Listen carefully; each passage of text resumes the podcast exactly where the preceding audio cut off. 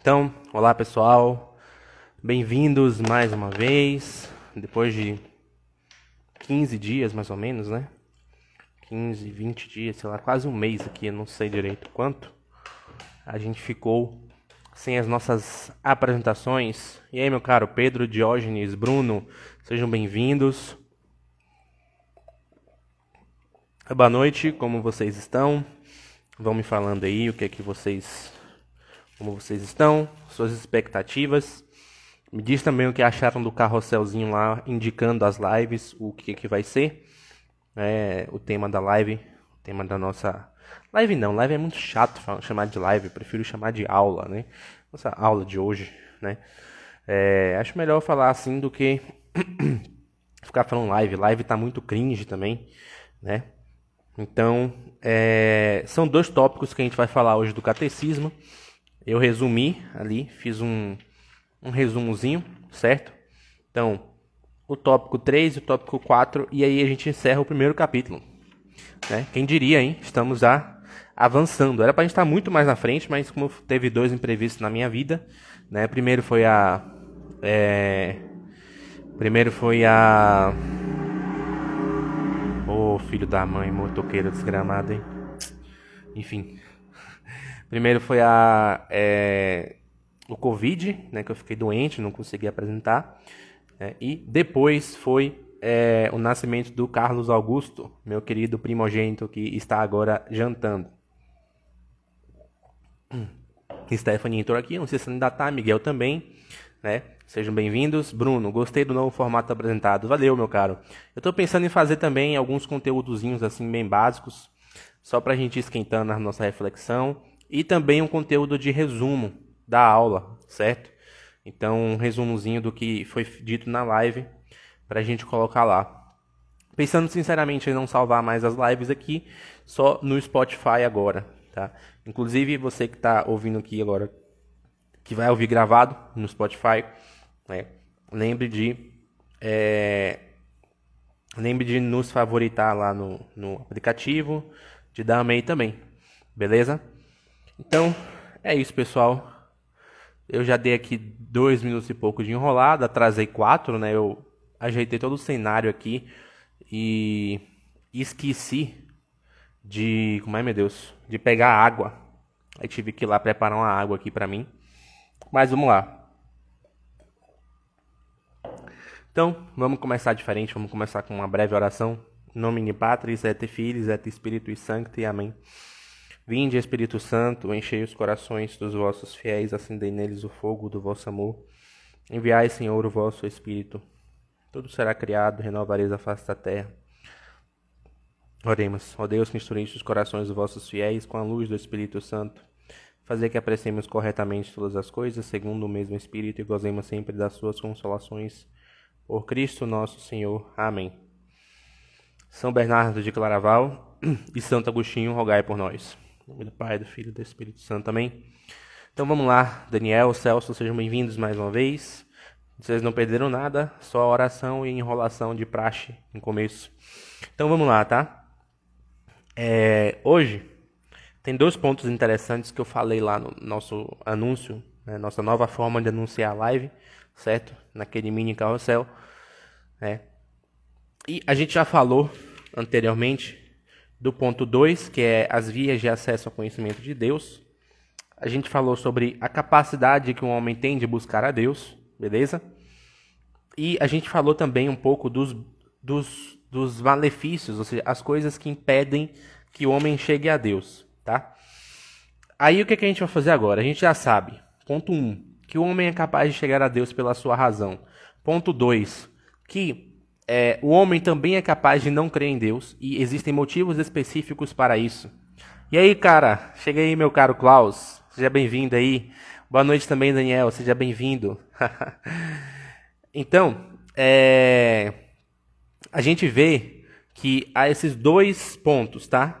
Então, a capacidade que o homem tem de crer em Deus, a capacidade que o homem tem de descrer em Deus, os motivos que levam a isso e também as vias de acesso a Deus.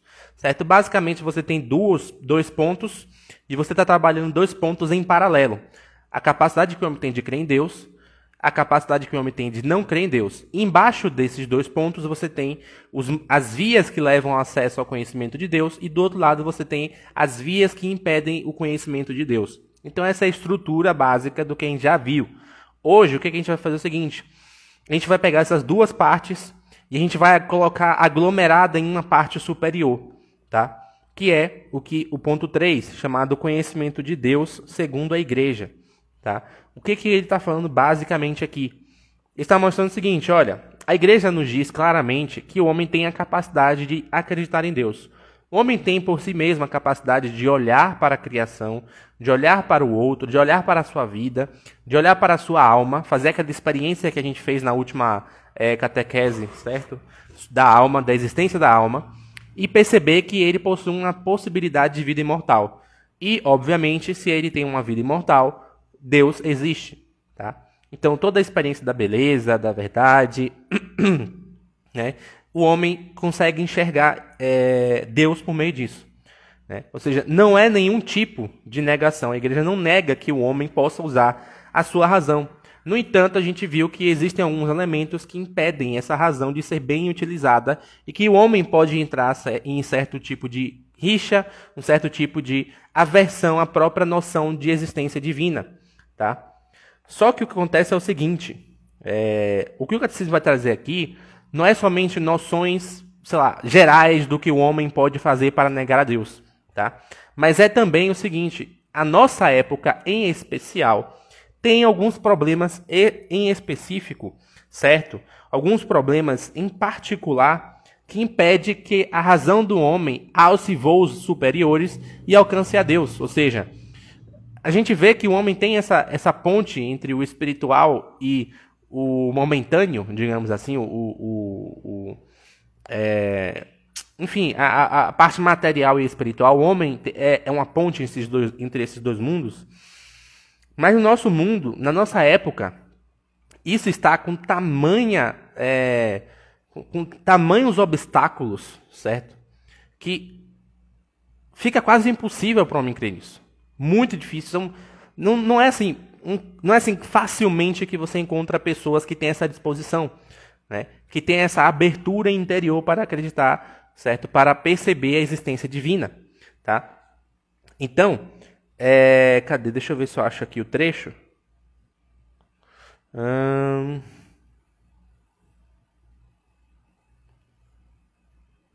Peraí, peraí, peraí, peraí. Peraí que eu me perdi aqui no trecho. Ai, meu Deus. Todavia, nas condições. Aqui. Todavia, nas condições históricas em que se encontra, um homem enfrenta muitas dificuldades para conhecer a Deus apenas com a luz da razão. Né? E aí ele vai citar aqui agora Pio XII, na Humani Gendris. Olha o que ele diz.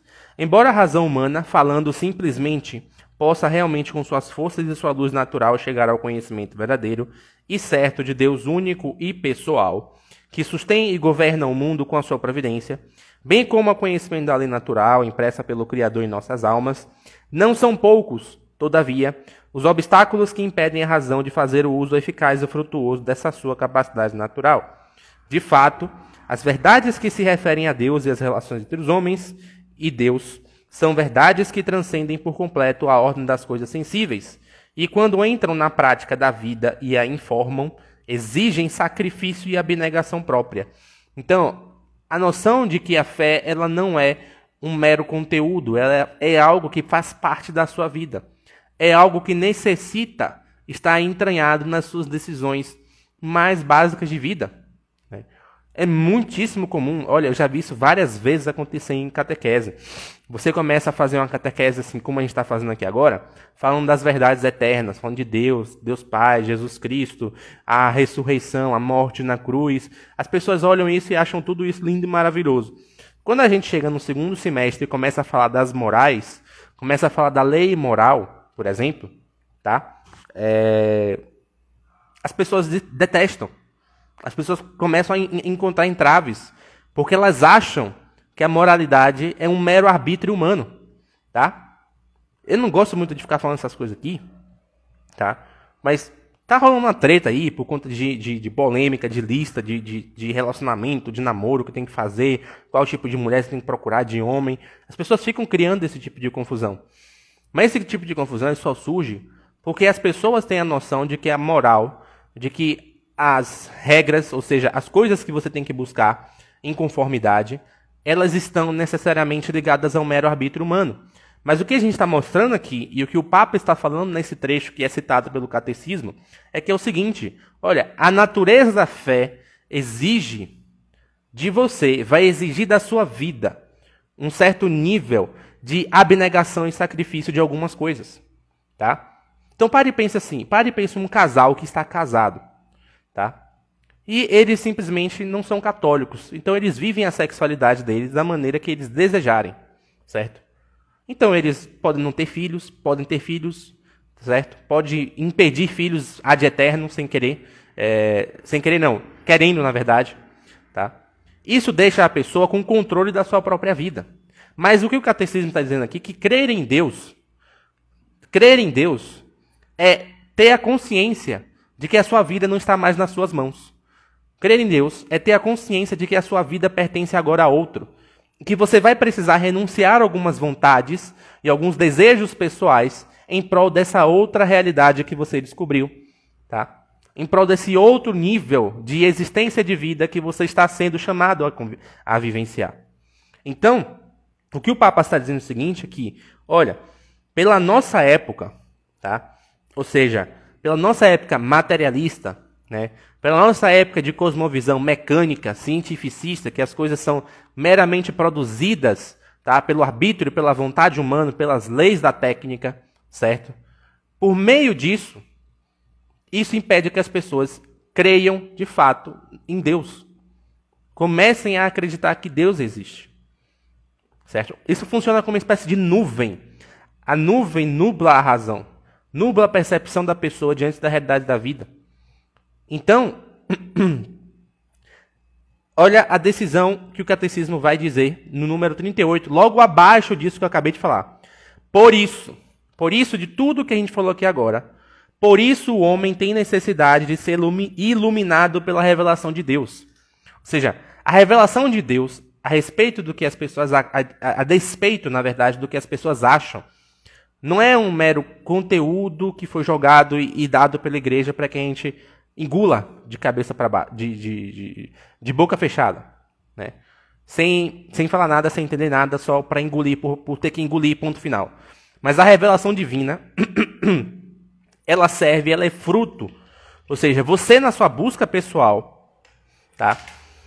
Você vai buscar e vai desejar Deus, vai tentar conhecê-lo, certo? Só que vai chegar um certo limite que pela sua razão e pela vida em que você está inserida, pelo tempo histórico que você está, você não vai conseguir conhecer melhor a Deus, adquirir fé nele. Vai haver sempre um elemento de barreira entre você e Deus. E a revelação surge como uma espécie de purificador desse, desses problemas. Purificador dessas dificuldades que a gente enfrenta. Tá? Para crer. Então, por isso, muitas pessoas falam assim: ah, o que, que eu faço para acreditar? Cara, vai fazendo as coisas da religião mesmo, cara. Vai fazendo, vai rezando, vai lendo o evangelho, vai fazendo jejum, vai dando esmola, Faz, entendeu? Só faz, entendeu? Não precisa ficar questionando. Porque essas coisas existem como uma espécie de limpeza e alimento para que a sua alma comece a desenvolver em você a fé. Então, é exatamente isso. Olha, por isso o homem tem necessidade de ser iluminado pela revelação de Deus. Não somente sobre o que ultrapassa o seu entendimento, ou seja, está além do que eu estou falando aqui, mas também sobre as verdades religiosas e morais que por si mesmas não são inacessíveis à razão. Então, perceba o seguinte, tá? A gente falou, olha, é possível que o homem, tá? Que o homem creia em Deus pela própria razão, certo? É possível que o homem, pela própria razão, entenda que ele não deve matar o outro. É possível que o homem entenda pela própria razão que ele não deve pegar a mulher do outro, que ele não deve roubar o que é do outro, certo? É possível que ele faça isso no geral, qualquer ser humano normal que teve uma educação razoável, tá? Consegue, em certo sentido, é, perceber essas, essas coisas aqui que eu estou falando. Só que o que acontece é o seguinte: o catecismo vai dizer, olha, a revelação, ela ilumina também esses pontos. Ou seja, dá a você uma profundidade maior nessas coisas que estamos dizendo aqui, nessas coisas básicas que qualquer ser humano pode alcançar pela razão, de forma mais profunda. É. Ou seja, de forma mais, mais abrangente. Tá? Então, ele, a fim de que estas, no estado atual no gênero humano, possam ser conhecidas por todos sem dificuldade, com firme certeza e sem confusão de erro. O que, que isso quer dizer? Olha, você pega um argumento da existência de Deus, de Aristóteles, por exemplo, tá? São bem semelhantes ao de São Tomás de Aquino. Para você chegar àquela conclusão, leva um certo trabalho. Não é tão simples assim você olhar e, ponto, já descobrir que Deus existe, certo? Um camponês que descubra que Deus existe por conta do seu trabalho na lavoura é um trabalho de anos, de décadas que ele começa a perceber que existem muitas coisas na vida dele que não dependem única e exclusivamente da sua esfera de ação pessoal, mas está dentro de uma esfera de ação além da qual ele é possível entender. Só que isso também é um trabalho para você crer. Não é uma coisa que é imediata. O que o catecismo está dizendo, olha, a revelação divina, ela existe para te dar uma certeza e uma segurança a respeito daquilo que se deve crer ou não. Tá? Então, muito longe daquilo que as pessoas acham que, ah, você, sei lá, a pessoa fala assim: olha, eu não entendo isso aqui direito no Evangelho, ou no Catecismo, ou o que Fulano de Tal diz, mas eu vou acreditar. Né? Hoje, as pessoas olham para esse tipo de atitude e falam: mas você é idiota? Você não entende nada. Você tem que. Cadê o seu senso crítico? Cadê o seu senso de capacidade de criticar as coisas? Ou seja, a inteligência virou um mero aparato crítico. Tá? E o que o catecismo está dizendo, não, não é assim que funciona. O ato de você assentir e de você crer nessas verdades que são reveladas e que, em certo sentido, é, foram dadas a você, é um ato de humildade e, segundo, tá, é um ato de prudência. Porque aquilo é criado para que você tenha algum nível de segurança, para que você tenha um nível de certeza. Tá? Para que você não precise fazer o caminho que Aristóteles, Aristóteles fez ao longo de toda a vida até descobrir quem é Deus. E ainda assim, com uma capacidade de falha, porque a razão humana é falha. Aqui no, é, no, no Ocidente, né, enfim, no geral, as pessoas têm um certo patamar de querer louvar a razão, como se não, né? Pelas minhas próprias faculdades aqui, eu vou identificar e entender algumas coisas da vida e vou chegar a certas conclusões, etc. Eu vou me entupir de conhecimento e com isso eu vou conseguir entender melhor as coisas da vida e eu vou parar de errar. Não vai. A razão humana é falha. Tá? A razão humana é falha. É por isso que se fala de quatro níveis de sabedoria, geralmente. Ou seja, você tem quatro níveis de sabedoria, onde o último nível de sabedoria tá, é o nível próprio daqueles que são os místicos. E os místicos conseguem ter o quê? Aquilo que se chama de sabedoria nuliforme, sabedoria sem forma. Por que, que sabedoria sem forma? Porque o intelecto do sujeito, ele descobre certas realidades sem precisar utilizar da sua operação comum. Ele se deixa entregar nas mãos do intelecto superior e divino de Deus. Tá? Então, a revelação, em certo sentido, quando você pega um trecho das Escrituras, uma parábola, e senta para poder meditar, refletir ou para conhecer, você está exercitando esse nível de sabedoria. No nível inferior, claro, não é um místico, mas você está exercitando-a do mesmo jeito, tá? Exatamente, Miguel, exatamente algo supraverbal, exatamente. É por isso que chega no final da vida de São Tomás de Aquino, ele fala: é, eu quero queimar tudo isso aqui, tudo que eu escrevi é palha, tá? Porque São Tomás estava recebendo aquelas informações por meio desse nível de sabedoria mais elevada e traduzindo todas elas para uma linguagem filosófica. Chega um certo ponto da vida dele que ele percebe que não tem mais linguagem filosófica capaz de traduzir aquelas realidades que ele estava enxergando na vida dele. E aí a gente vai chegar no segundo ponto de hoje, que é exatamente o que? O segundo ponto é como falar de Deus. Por que isso? Por que, que tem esse segundo ponto aqui? Tá? Porque é simples. Tá? Em certo sentido, é impossível falar de Deus. É impossível falar da divindade. Porque a divindade, ela é inabarcável, certo? Ela é suprema. Não tem nada que consiga definir a unidade, a, a divindade. O fato de você definir algo, em certo sentido, ou seja, você está dando um fim. Definir vem disso, dar um fim. Você não consegue dar um fim na, na, na divindade, certo? Então, como é que a gente supera esse entrave entre linguagem e divindade, tá? Então, tem três textos aqui que é bem interessantes. Boa noite, Michele. Boa noite. É... Três trechos aqui que são interessantes que eu marquei para servir de suporte para nossa reflexão, tá? E para vocês entenderem uma coisa que é muito hoje veiculada na internet e as pessoas saem fazendo sem saber direito o que é, ou como fazer, ou por que fazer, né? Então, é... enfim, na verdade são dois trechos, tá? Ele fala o seguinte, olha, é... não são três trechos mesmo, é isso mesmo. Ele fala o seguinte, olha, quando a igreja defende a capacidade da razão humana, tá, de conhecer Deus, ele está dizendo que ele está confiando na possibilidade de falar de Deus para todas as pessoas, certo? Isso é o que às vezes algumas pessoas não entendem, alguns católicos não entendem, que a igreja vai lá, sente lá com sheik, com imã, sente lá com, é, com um cara lá que é budista, com um cara que é ortodoxo, e tente dialogar com ele para ver se consegue algum tipo de resultado, algum tipo de, pelo menos, de aceno amistoso. Né? Mas o fruto, a base desse tipo de atitude, está na convicção de que é o seguinte: olha, todos os homens, o que inclui dizer que todas as tradições humanas têm a capacidade de chegar a Deus em algum momento, certo? Só que essas tradições, em certo sentido, elas estão numa base incompleta, tá? Por quê? Porque elas são fundadas naquilo que nós falamos anteriormente, que é a razão humana que não é perfeita, certo? Então, a igreja se vê como um dever de levar aos homens o evangelho para que essas tradições sejam purificadas. Certo? E que no fim, após a purificação, isso culmine numa espécie de conversão. Porque olha só, quando você está falando aqui, primeiro, tá, de duas religiões diferentes, primeira coisa, está falando de duas tradições diferentes.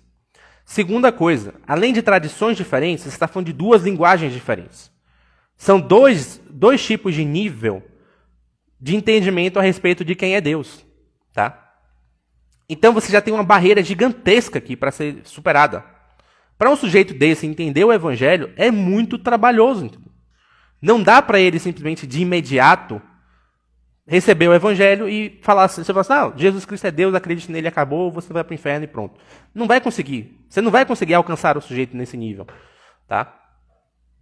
Eu ia falar, ah, Jesus Cristo tá, é um homem. E como é que você me diz que ele é Deus? E como é que você me diz que ele é isso? E como é que você me diz que eu vou para tal lugar assim? E o que é inferno? Ou seja, são concepções de diversos assuntos a respeito da finalidade do homem em níveis tão diferentes, em linguagens tão diferentes, que não tem como, torna-se impossível a conversão de qualquer sujeito, certo? Sem esse tipo de adequamento, esse tipo de ajustamento de linguagem. É como você chegar no aeroporto internacional e querer conversar com qualquer turista que está lá sem saber qual é o país daquele turista e se você fala a linguagem dele. Você não vai conseguir conversar com ele nada. Você só vai conseguir conversar com ele se você e ele tiverem algum nível de linguagem em comum. Por exemplo, vocês dois souberem falar inglês.